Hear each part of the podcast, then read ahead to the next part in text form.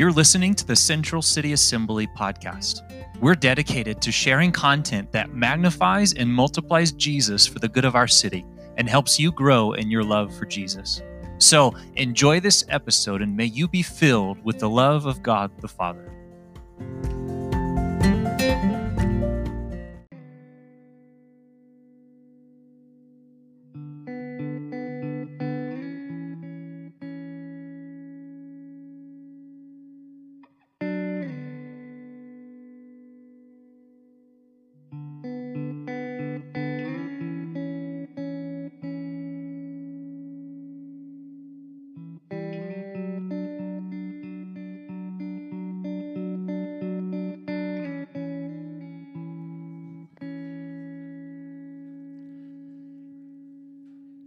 Morning, church family. Hey, um, happy Pi Day. Happy Pi Day. Today's 3.14, March 14th. Happy Pi Day. Um, I think you can go to pizza places or I think you can go to Sauce and get some free pizza. Um, there's like a, just go look up online. But happy Pi Day. Yeah. Um, today we're going to um, today's start of the message is going to be a little bit different. We're pretty much just going to jump right in. Um, and the way I share this message this morning, it, it might remind you uh, a little bit of Dr. Seuss. I know we're not supposed to talk about him anymore. Um, so, Facebook, YouTube, please don't pull our live stream down, okay?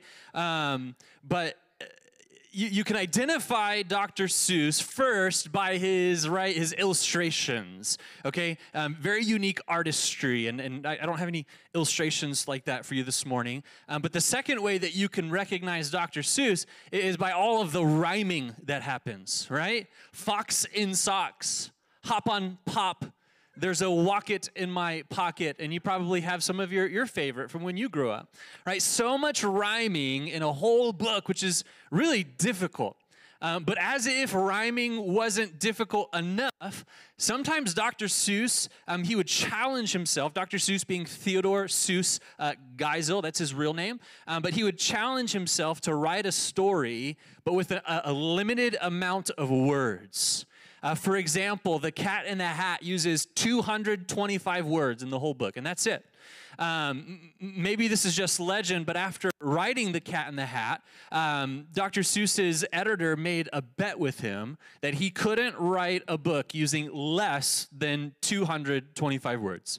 And so Dr. Seuss, he accepted the challenge, and thus Green Eggs and Ham was born with only 50 words in the entire book. That's all he uses 50 words.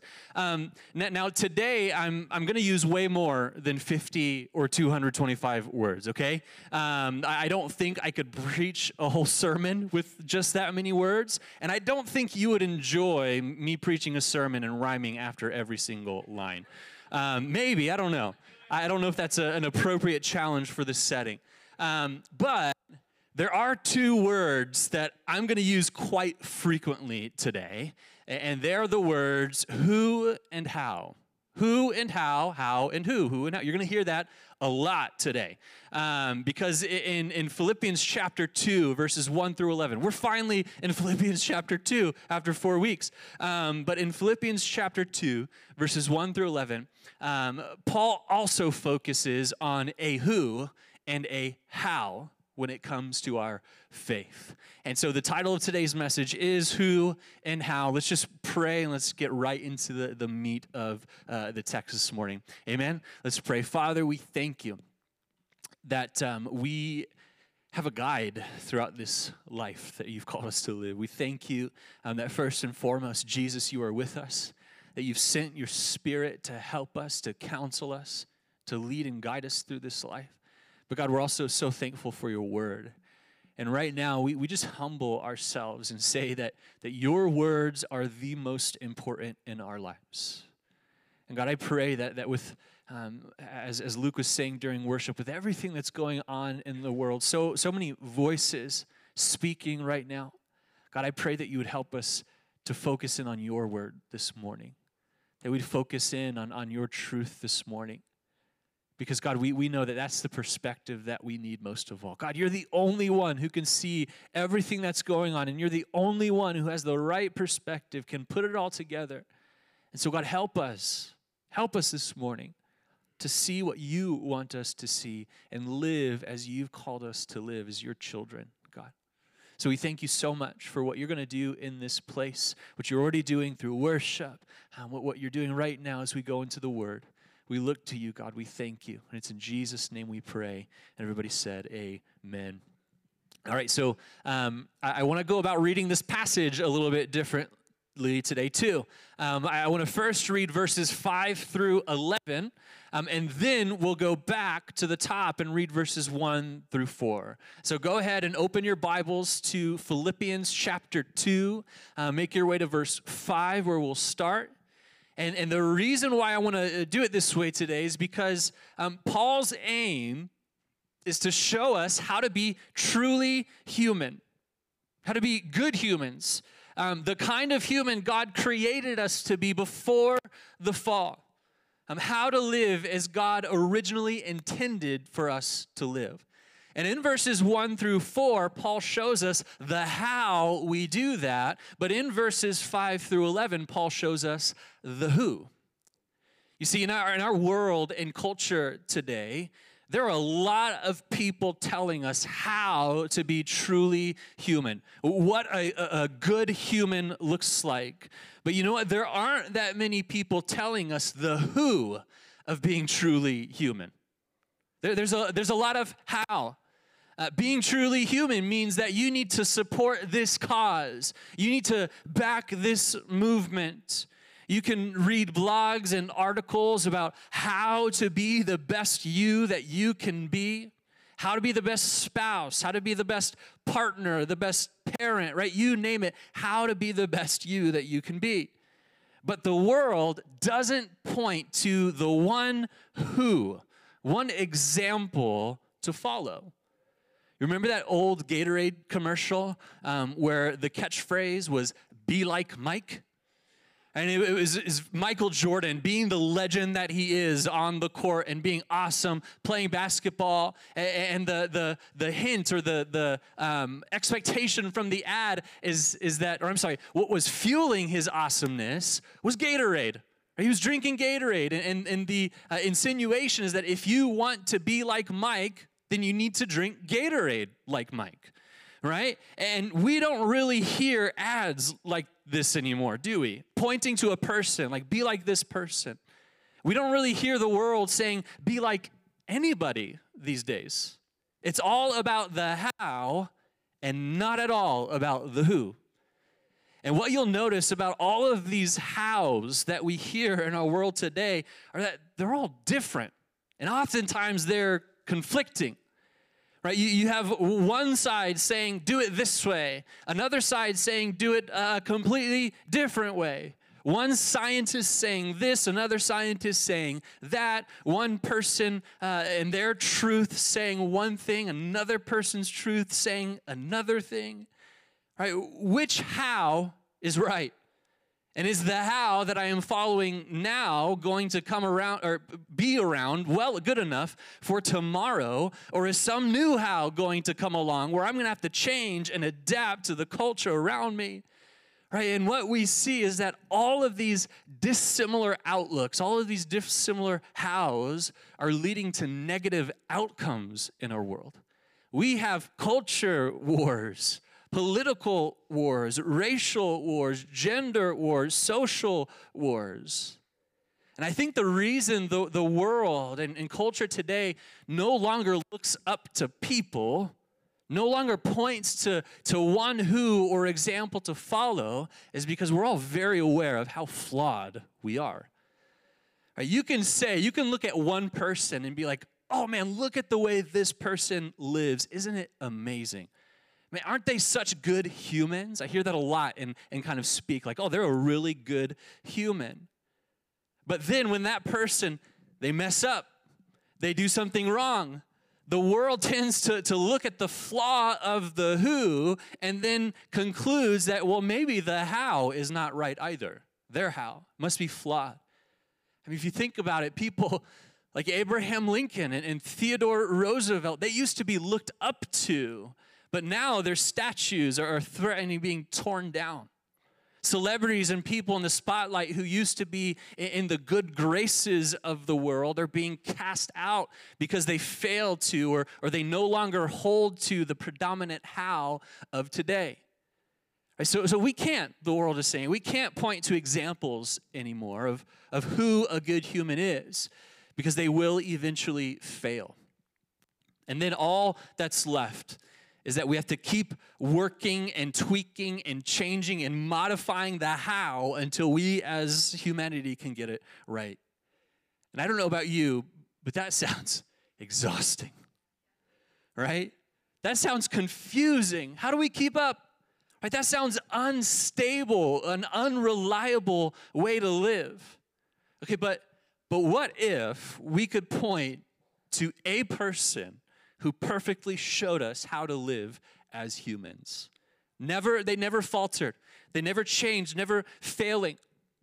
And what if that their, their how never needed to be changed? It never needed to evolve because it always led to the good and benefit of others around them. And even when times, the world, the culture changed, their how was still relevant and made a difference for good in the world all the time. I mean, no one could, in, in time or, or in, in the future, could look back on that person and say that they are not a good human. So, do you think that we could trust that person? Look to them as a reliable who? a reliable example of how to be human and how to live as we were created to live. And so, knowing how to be good humans, the kind of humans that, that God created us to be, it is important. But I think what's more important, what's more helpful, what's more inspirational than knowing the how is knowing the who. Knowing the who, which is exactly what Paul does in Philippians chapter 2, verses 1 through 11 he tells us the how of being good humans, but he also tells us the who. And so I, I want to start today with the who first, verses 5 through 11. The example first, and then we'll get to the how, the execution of the how. All right, so, so who is this example? All right, well, let's finally start reading um, in verse 5. Let's see what Paul says. Uh, Paul says, Have this mind Right? He's talking about an outlook, he's talking about a perspective. Have this mind among yourselves, which is yours in Christ Jesus. Can you just say that with me? In Christ Jesus. Okay, have this mind refers to the how to be a good human, um, verses 1 through 4, which we will get to, I promise. But this how is most importantly rooted in the who, who is Christ Jesus. That's probably the biggest point of today. Right? Have this mind among yourselves, which is yours in Christ Jesus. So Jesus is our who, Jesus is our perfect example of how to be good humans. And my encouragement to you this morning is don't root your focus on how to be a good Christian, but root your focus in who Christ is. Bottom line for today right? Root your focus not in the how to be a Christian, but in who Christ is. Learn about, study, get to know who Christ is, and I promise you the how to be a Christian will follow. You think about the religious leaders of Jesus' day the Sadducees and the Pharisees, the, the scribes, they were all so focused on the how, right? The law, when the who was right in front of them, but they missed him. They missed him. Right? They rejected the who for the sake of the how. So don't focus so much on the how. Focus more on the who and the how will come. Focus on Jesus as our perfect example, and you will want to follow his example. You will want to be like Jesus. Right, but, but why is Jesus our perfect example? Well, let's keep reading. Paul continues in verse 6 Jesus, who, though he was in the form of God, did not count equality with God a thing to be grasped. So, first and foremost, um, what we need to understand is that Jesus is God. Amen? Jesus is God. All of the attributes, all of the qualities of God are seen and incarnated in Jesus. Jesus even said to his disciples that if they have seen him, then they have seen Father God. Right? And, and so, um, all that is to say is that Jesus, the Son of God, um, is equal to God the Father. But what makes this verse so compelling is that Jesus did not count equality with God a thing to be grasped. Now, when I used to read that verse, um, I took the word grasp to mean comprehend. Right? Like, like Jesus could not comprehend equality with God, but that doesn't make sense. Or, or I, I took it to mean that Jesus um, did not count equality with God a thing to be attained. That doesn't make sense either, though. Um, and that's not what grasped means here in this verse. A better reading of this verse is that Jesus did not count equality with God a thing to be exploited or to be held onto for personal gain. He didn't hold on to his equality.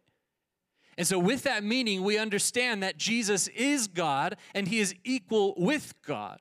The same power and authority that God the Father has, Jesus the Son has in equal. The same timelessness that God has, no beginning, no end, right? Jesus also has. But Jesus did not exploit his equality with God for his personal gain. Or maybe if we could condense equality with God into one word, we could say that Jesus had privilege. He was privileged. Jesus is privileged, but he didn't exploit his privilege. I mean, can you imagine being privileged with all the power and authority like God? I'm thinking of the movie Bruce Almighty, one of my favorites. Is one of his best movies ever, with uh, Bruce, uh, with uh, Jim Carrey playing Bruce. Right, but but Bruce, he's he's given equality with God, so to speak given the chance to be God and do a better job than he felt God was doing in his life. And what did he do with his privilege? He exploited it, right? He used it for his advantage and personal gain. Sure, he, he helped people along the way, but ultimately he used it to try and get his girlfriend back. That was the whole point, right? But that's not what Jesus did with his privilege. He didn't um, exploit it. What did he do? Paul continues, verse 6. Again, uh, Jesus, who though he was in the form of God, did not count equality with God a thing to be grasped or exploited. Verse 7 But he emptied himself by taking the form of a servant, being born in the likeness of men. And so, Jesus, our example, did not exploit his privilege for personal gain, but he emptied himself for others' gain. Now, this emptied himself, um, it does not mean that Jesus gave up his privilege, that Jesus denounced his privilege or apologized for his privilege. Jesus still had privilege. I mean, the storm and the winds obeyed him when he told them to be still diseases, demons, and even death fled from people when Jesus told them to flee. I don't know about you, that sounds like privilege, right? But still, his privilege is emptied out. All of his privilege he didn't use for himself, he emptied it out for others. Jesus emptied out his privilege and took on the form of a servant. And Paul goes on to say in verse 8, and Jesus, being found in human form, I really like how he uses that word found because it, it describes so well Jesus' life here on earth. Even though Jesus is God, equal with God, has the same privilege as God, he didn't just bust out onto the scene, right? Just explode into the world and say, Here I am, I'm God, come worship me. That's not what he did. No, the, the wise men and the shepherds had to follow a star and the instructions from angels in order to find Jesus. Right? Though Jesus could have made a big deal about himself, the Savior of the world lived in relative obscurity for 30 years. And here we are, youngins, wanting to be known as soon as we can. Right? Almost no one in Nazareth, or the world for that matter, knew that God was living right next door to them in their very own backyard. Right? But as Jesus began his servant ministry, people found out that he was the Messiah. He was found. So, verse 8, and Jesus, being found in human form, he humbled himself by being obedient to the point of death, even on a cross. So, not only did Jesus, our example, empty his privilege out by becoming a servant for the sake of others, but he also suffered and sacrificed for the sake of others. Instead of snapping his fingers like, like Thanos and changing the world, no, Jesus, he obediently suffered and died on the cross, the ultimate emptying to change the world. And so let's keep going. What was the result of Jesus emptying himself to the point of death on the cross? Well, verses 9 through 11. Therefore, God has highly exalted him and bestowed on him the name that is above every name so that at the name of Jesus, every knee should bow in heaven and on earth and under the earth, and every tongue confess that Jesus Christ is Lord to the glory of God the Father. The result of Jesus emptying himself is that he is exalted above all as Lord of all. All that Jesus had as an equal with God, he emptied out onto the world. But God restored all that Jesus had and exalted him to the highest place of honor. What's amazing is that Jesus didn't need this exaltation. He already had it before he humbled himself by, become, by coming to the world as a human. He was already in the form of God and equal with God. The angels and, and the heavenly hosts, they were already exalting him praising him, honoring him. So he wasn't striving to achieve something for himself that he didn't already have. His motives were totally pure and selfless. And so let's put all of this together. Verses 5 through 11. Right? I think we have a slide.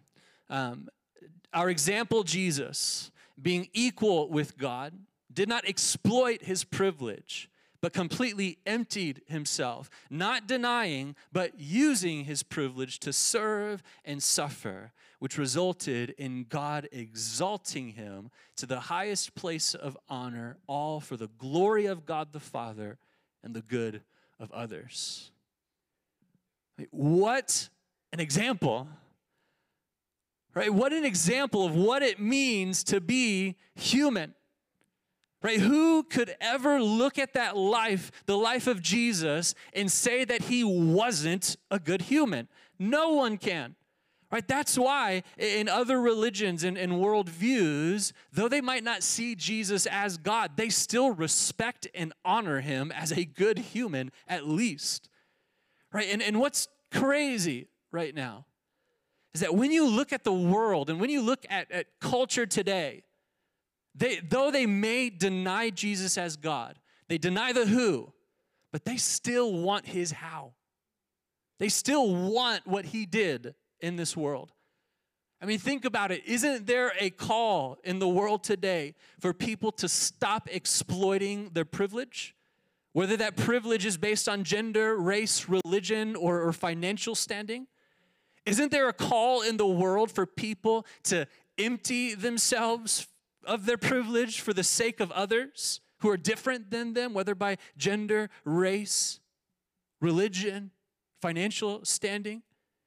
And, and if you empty yourself, instead of exploiting your privilege, and th- then you will be exalted in good standing with the world, right? You see, the world wants the how of Jesus, they just don't want the who. They don't want Jesus. But the problem with that is that the world's how is not rooted in a who. There is no who. The how is what's most important to the world. And when your how is not rooted in a who, then you get things like socialism, communism, Marxism, fascism, tribalism, uh, capitalism, whatever right? And all of these isms are just different and conflicting hows that ultimately serve themselves and not the people who adhere to them. Right? Again, like the Sadducees and Pharisees, they were slaves to their law, their how. And no matter how much they held on to their law, it didn't make them better humans. It made them worse, actually. And so none of these hows can stand on their own because they aren't rooted in a who, not just any who, but in Christ Jesus. Am I saying that if Jesus was a socialist, communist, Marxist, fascist, tribalist, capitalist, or whatever, that one of those would be better than the other? No, because that, that statement is still rooted in the how and not the who. What is most important is Jesus. Simply Jesus. Jesus. Because we don't submit our lives to following a how, we submit our lives to following a who, and his name is Jesus. And so, this is what Jesus did say. He said that if you love me, you will keep my commandments.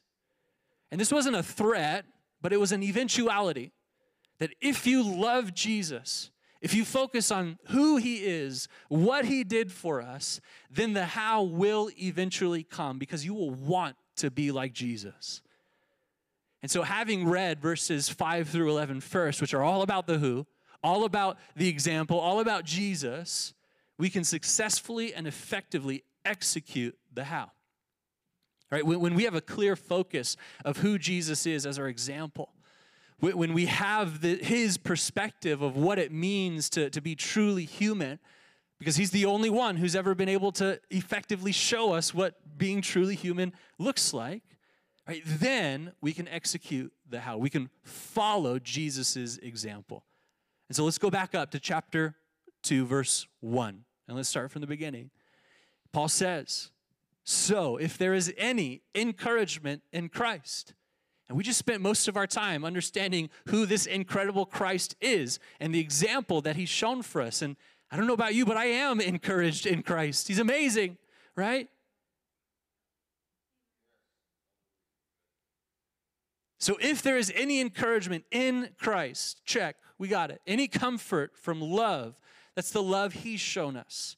Any participation in the Spirit, that's the Holy Spirit we receive as our helper because of Jesus. Any affection and sympathy, that's personally being moved with affection and sympathy because of who Jesus is and what He's done. And then Paul says in verse 2 complete my joy. There's that word again. Complete my joy by being of the same mind or what? Perspective, having the same love, being in full accord and of one mind. Right, so Paul is saying in verse 2 that not only should we have the same perspective, the same love that Jesus has, following his example, but we should together as, as the body of Christ have the same perspective and love that Jesus has, but towards one another. Right? Paul is, is overjoyed that we are encouraged in who Christ is and what he's done for us. That is his mission and purpose in life to live in such a way that points people to the awesomeness of Jesus. But his joy is only complete if we then share in that encouragement and love and perspective and affection and sympathy with other followers of Jesus. Right? It's not just about each one of us as individuals loving Jesus. That's good. But what's more important is each individual loving those around them with the kind of love that Jesus showed us through his own example. Well, how do we do that? Right? Where's the how? Well, Paul says in verses 3 and 4 Verse 3 Do nothing from selfish ambition or conceit, but in humility. Hey, that sounds like Jesus, right? Verse 4, uh, or sorry, keep going. Verse 3 Count others more significant than yourself. That sounds like Jesus too. Verse 4 Let each of you look not only to his own interests, but also to the interests of others. That's what Jesus did. Right? And so, having gone through the who in verses 5 through 11, and now reading the how in verses 1 through 4, we can see that the how is absolutely rooted in the who. Everything we just read is exactly who Jesus is and what he did. It isn't the how that really shines, it's the example of who Jesus is that really shines through the how. If we had points, this is another point, not really points today, but the who should shine through your how, right? And isn't that the point? Isn't that our purpose and mission as followers of Jesus? Our following Jesus isn't for selfish ambition or conceit. Our following Jesus isn't to exploit it for personal gain. Our following Jesus isn't simply to point people to how to be better humans, but to point to the best human there ever was, is, and will be Jesus. And when we follow Jesus' example, it's not us that the world should see, it's Jesus that the world should see. Because because none of the hows that are circulating around the world today point people to Jesus. I'm sorry, but capitalism, socialism, communism, none of the predominant isms in the world point people to Jesus. And so we can't follow the world's hows, we have to follow Jesus's how. We have to practice love and humility the way Jesus did it. We have to practice um, sacrifice and, and service the way Jesus did it. We have to empty ourselves, not the way the world is saying empty ourselves, but the way Jesus emptied himself. And what's the result? Well, Jesus is known people see Jesus. God the Father is glorified. We become more like the humans God created us to be, and the world becomes a better place because of it. His kingdom comes to earth. And we are also exalted in the process. That's not the point, but it's a blessing that we receive. Right? And So after all of all of those who's and, and how's today, What's the bottom line that I, I want you to think about? What do I want you to think about and consider in your own walk of faith? Well, what is your faith comprised of? Or is, is the substance of your faith rooted in just a bunch of rules and laws and steps and guidelines, a bunch of hows? Or is the substance of your faith rooted in a who? Is it rooted in Jesus? And when you live out your faith, what do people see more of? Do they see you just following a bunch of rules and laws and steps and guidelines, a bunch of hows? Or do people see a who? Do they see Jesus? Right? Not that the hows are bad.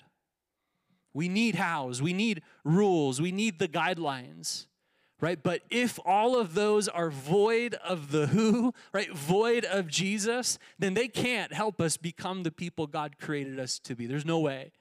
Right? Paul's encouragement in these verses, in Luke, if you want to start coming up, Paul's encouragement in these verses is don't be consumed with the how, but be consumed with the who. Right? It's Jesus we follow, and it's Jesus we want people to see. Because listen, a how cannot bring people to true freedom. A how cannot bring people to abundant life, overwhelming joy, like Paul is talking about, and all of the other things that we receive. No, the, the, the hows can't do that. But who can? Jesus can. So, as we close, here's some, some questions for you to reflect on. We went longer last week, much longer. So, I was like, let's, let's go a little shorter this week. Um, and so, only three questions for you this week.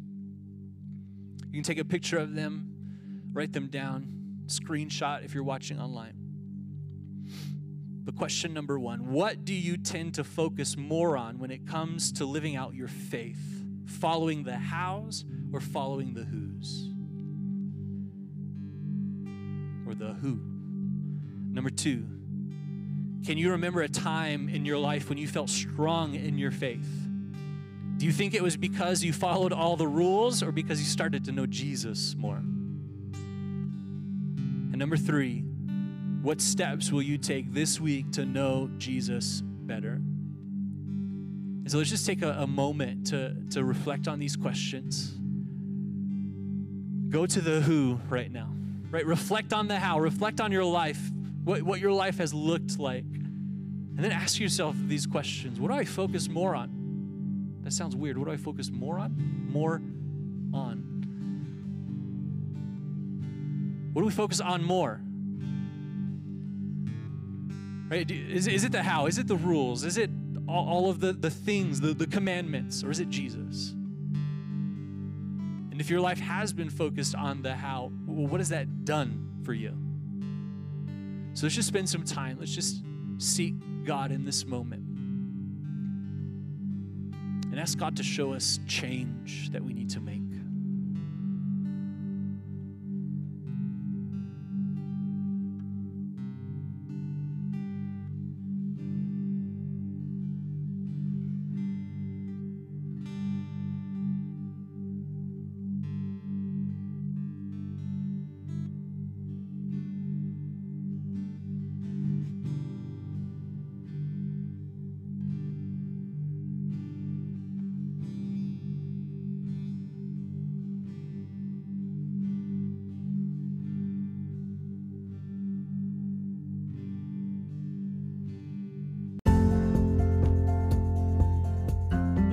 Thank you for listening.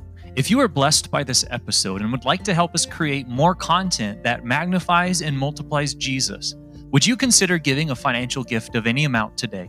Whatever you give will go towards building the kingdom of God in the lives of people all over the world.